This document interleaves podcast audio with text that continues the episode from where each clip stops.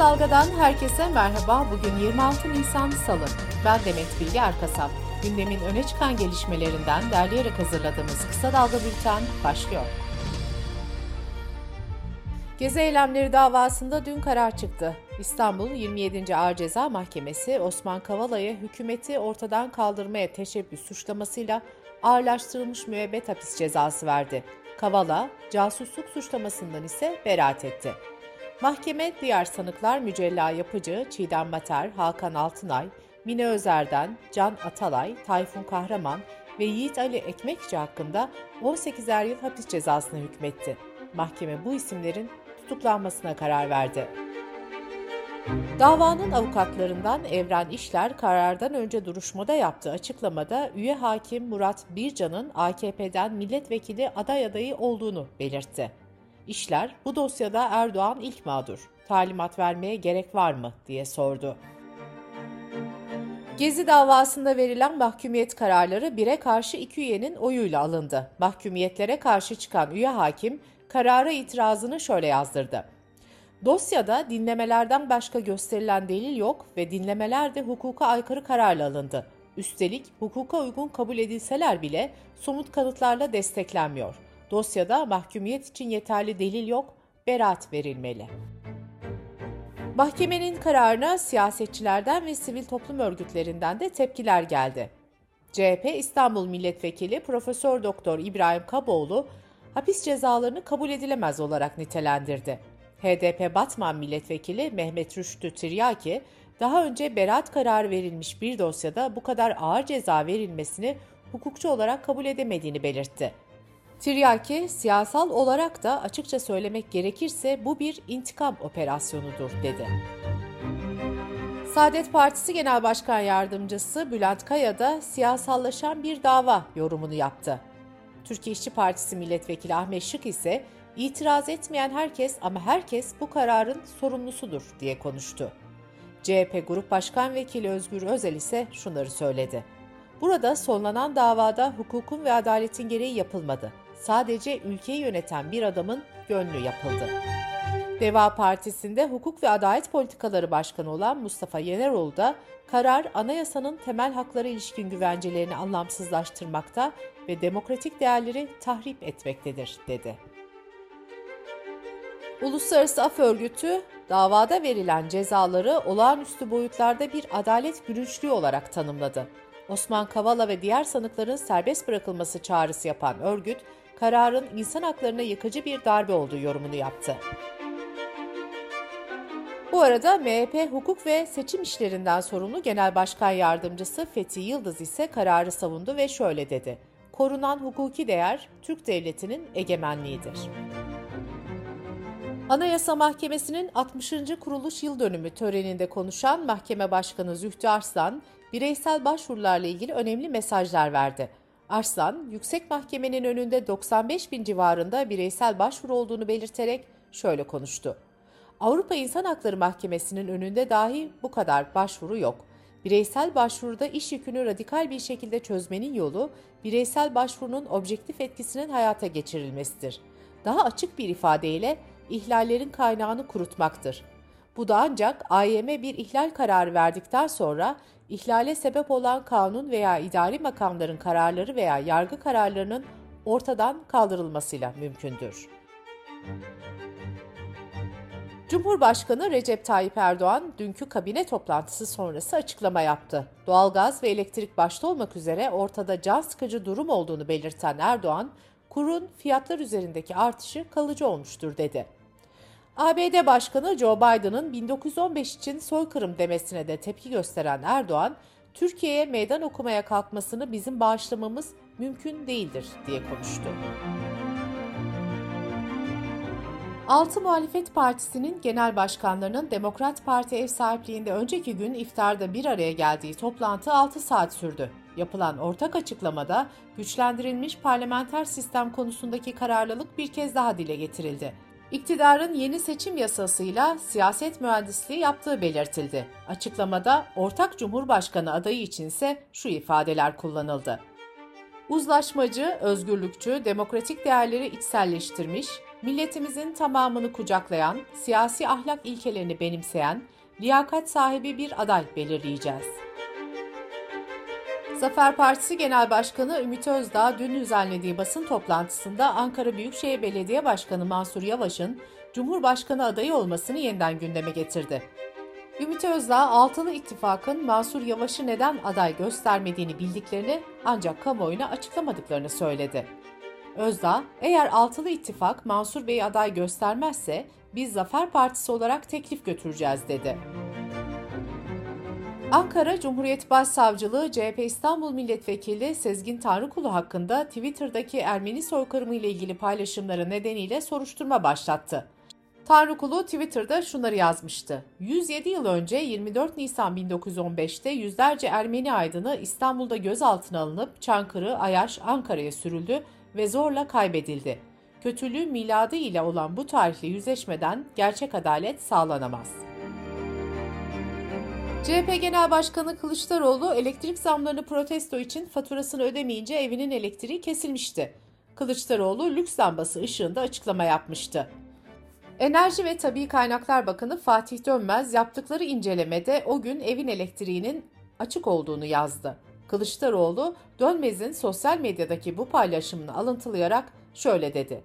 "Ey bakan, bu yazdığın yalansa hemen istifa edecek misin? Sizi gidi algıcılar sizi." C H P Genel Başkan Yardımcısı Ahmet Akın da Kılıçdaroğlu ailesinin elektriğinin kesilmesi ve mühürlenmesine dair tutanağı dün mecliste gösterdi. Ahmet Akın da Bakan Dönmez'i istifaya çağırdı. Eski H D P eş genel başkanı Selahattin Demirtaş'a dönemin Ankara Cumhuriyet Başsavcısı Yüksel Kocaman'ı hedef göstermekten verilen iki yıl altı aylık hapis cezası bozuldu. Mahkeme Demirtaş'ın daha yüksek ceza almasına neden olacak maddeden hüküm kurulmasını istedi. Sırada ekonomi haberleri var. Birleşik Kamu İş, dört kişilik bir ailenin dengeli ve sağlıklı beslenebilmesi için tüketmesi gereken gıda miktarlarını esas alarak açlık sınırını ve gıda dışındaki harcamaları dikkate alarak yoksulluk sınırını hesapladığı araştırmanın sonuçlarını yayınladı. Araştırmaya göre dört kişilik bir ailenin açlık sınırı Nisan'da bir önceki aya göre altı yüz yirmi üç lira artarak altı bin yüz yetmiş liraya yükseldi. dört kişilik bir ailenin gıda dışı zorunlu harcamaları ise altı yüz doksan üç lira artışla on iki bin üç yüz dört liraya çıktı. Böylece dört kişilik bir ailenin yoksulluk sınırı on sekiz bin dört yüz yetmiş dört lira olarak hesaplandı. Çalışma ve Sosyal Güvenlik Bakanı Vedat Bilgin, beş Mayıs'ta yatırılacak olan Nisan ayına ilişkin işsizlik sigortası ödemelerinin Ramazan bayramı nedeniyle yirmi dokuz Nisan tarihinde hesaplara yatırılacağını duyurdu. Türkiye'de otomobil sahibi olmak ard arda gelen fiyat artışları yüzünden hayal olurken sektör temsilcilerinden asıl zamlar yeni başlıyor açıklaması geldi. İstanbul Ticaret Odası Taşıtlar Satış ve Servis Komitesi Meclis Üyesi Ziya Alp Gülan, yıl sonuna kadar otomobillerin sadece fabrikadan çıkış maliyetinin yüzde yirmi beş artacağını belirtti. Zamların Mayıs ve Haziran'dan itibaren fiyatlara yansıyacağı öngörülüyor. Türkiye İstatistik Kurumu Başkanı Erhan Çetinkaya, kurumun açıkladığı verilere yönelik eleştirilere yanıt verdi. Çetinkaya şunları söyledi. Resmi istatistikler herhangi bir kişi, makam ya da kurumun talep, talimat veya tahminlerine göre hesaplanmıyor. Türkiye İstatistik Kurumu Nisan ayına ilişkin hizmet, perakende, ticaret ve inşaat güven endekslerini açıkladı. Buna göre mevsim etkilerinden arındırılmış güven endeksi Nisan'da Mart ayına kıyasla hizmet sektöründe yüzde üç, perakende ticaret sektöründe yüzde iki virgül dokuz ve inşaat sektöründe de yüzde üç yükseldi. Dış politika ve dünyadan gelişmelerle Kısa Dalga bültene devam ediyoruz. Ukrayna'nın doğusunda saldırılarını yoğunlaştıran Rusya ordusu, ülkenin güneydoğusundaki Azak Denizi'nin liman kenti Mariupol'da sivillerin tahliyesi için dün geçici ateşkesi ilan etti. A B D Dışişleri Bakanı Blinken ile Savunma Bakanı Austin, pazar günü Ukrayna'nın başkenti Kiev'e resmi bir ziyaret düzenledi. Gizli yapılan ziyaretin gerçekleştiğini dün Blinken basın toplantısında duyurdu. A B D'li bakanlar Ukrayna Devlet Başkanı Zelenski ile de görüştü. A B D Dışişleri Bakanlığı'ndan bir yetkili Amerikan diplomatların Ukrayna'ya döneceğini söyledi. iki bakanın Ukrayna'ya ek askeri destek sözü verdiği belirtiliyor. New York Times gazetesi, Joe Biden'ın Ukrayna ve diğer on beş Doğu Avrupa ülkesine yedi yüz on üç milyon dolar askeri yardım yapacağını yazdı. Bu paradan üç yüz yirmi iki milyon doların Ukrayna için ayrıldığı, kalan kısmında NATO ülkeleri ve Ukrayna'ya askeri destek sunan diğer ülkeler arasında paylaştırılacağı belirtiliyor.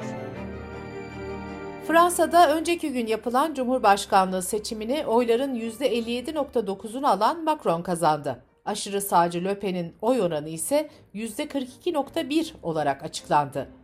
iki bin on yedi seçimlerinde Macron oyların yüzde altmış altısını almıştı.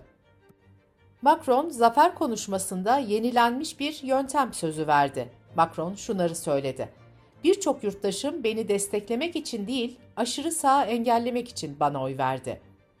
Macron seçimi farklı kazanmış olsa da seçime katılım oranı bin dokuz yüz altmış dokuzdan bu yana en düşük seviyede kaldı. Seçim sonuçlarının açıklanmasının ardından Fransa'nın başkenti Paris ve Lyon şehirlerinde eylem yapanlar ne Macron ne Le Pen sloganları attı.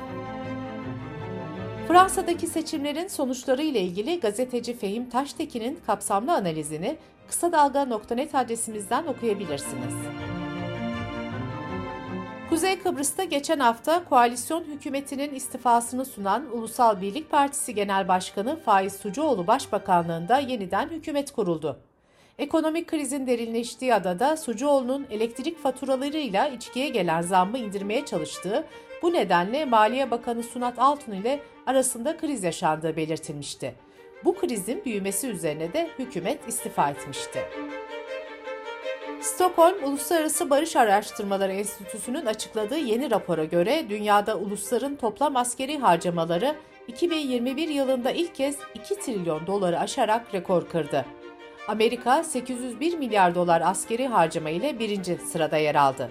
Çin ise iki yüz doksan üç milyar dolar ile ikinci sırada bulunuyor. Çin'in askeri harcamaları yirmi yedinci kez üst üste artış gösterdi. İngiltere'de enflasyonun yüzde yedi ile son otuz yılın zirvesine çıkması sonrasında ana muhalefetteki İşçi Partisi halka yardım edebilmek için olağanüstü bütçe talep etti. İşçi Partisi bu talebin yanı sıra hanelerin enerji faturalarına yıllık altı yüz sterlinlik destek ve sosyal sigorta ödemelerinde de indirim istedi. Çin'in en kalabalık kenti olan Şangay'da Nisan ayı başından bu yana omikron dalgasını bastırmak için uygulanan tam kapanmanın Pekin'de de uygulanacağı endişesi halkta paniğe yol açtı. Başkent Pekin'de de artan vakalar nedeniyle kitlesel olarak kovid on dokuz testleri yapılmaya başlandı. Halk panik içinde süpermarketlere akın ederken küresel piyasalarda düşüşe geçti. A B D'nin eski başkanı Donald Trump bir miting konuşmasında "Bana aptal denmesini sevmiyorum, ailemde çok fazla dahi var" dedi. Trump, iki bin on sekiz yılında yaptırdığı testte de çok başarılı olduğunu söyledi. Bültenimizi kısa dalgadan bir öneriyle bitiriyoruz. Gazeteci yazar Timur Soykan, Stockholm, İstanbul, Van ve Tahran hattında bir kaçırma olayını resmi belgelerden inceledi. Ajanların İstanbul Tuzağı podcast'ini kısa dalga nokta net adresimizden ve podcast platformlarından dinleyebilirsiniz. Gözünüz kulağınız bizde olsun. Kısa Dalga Medya.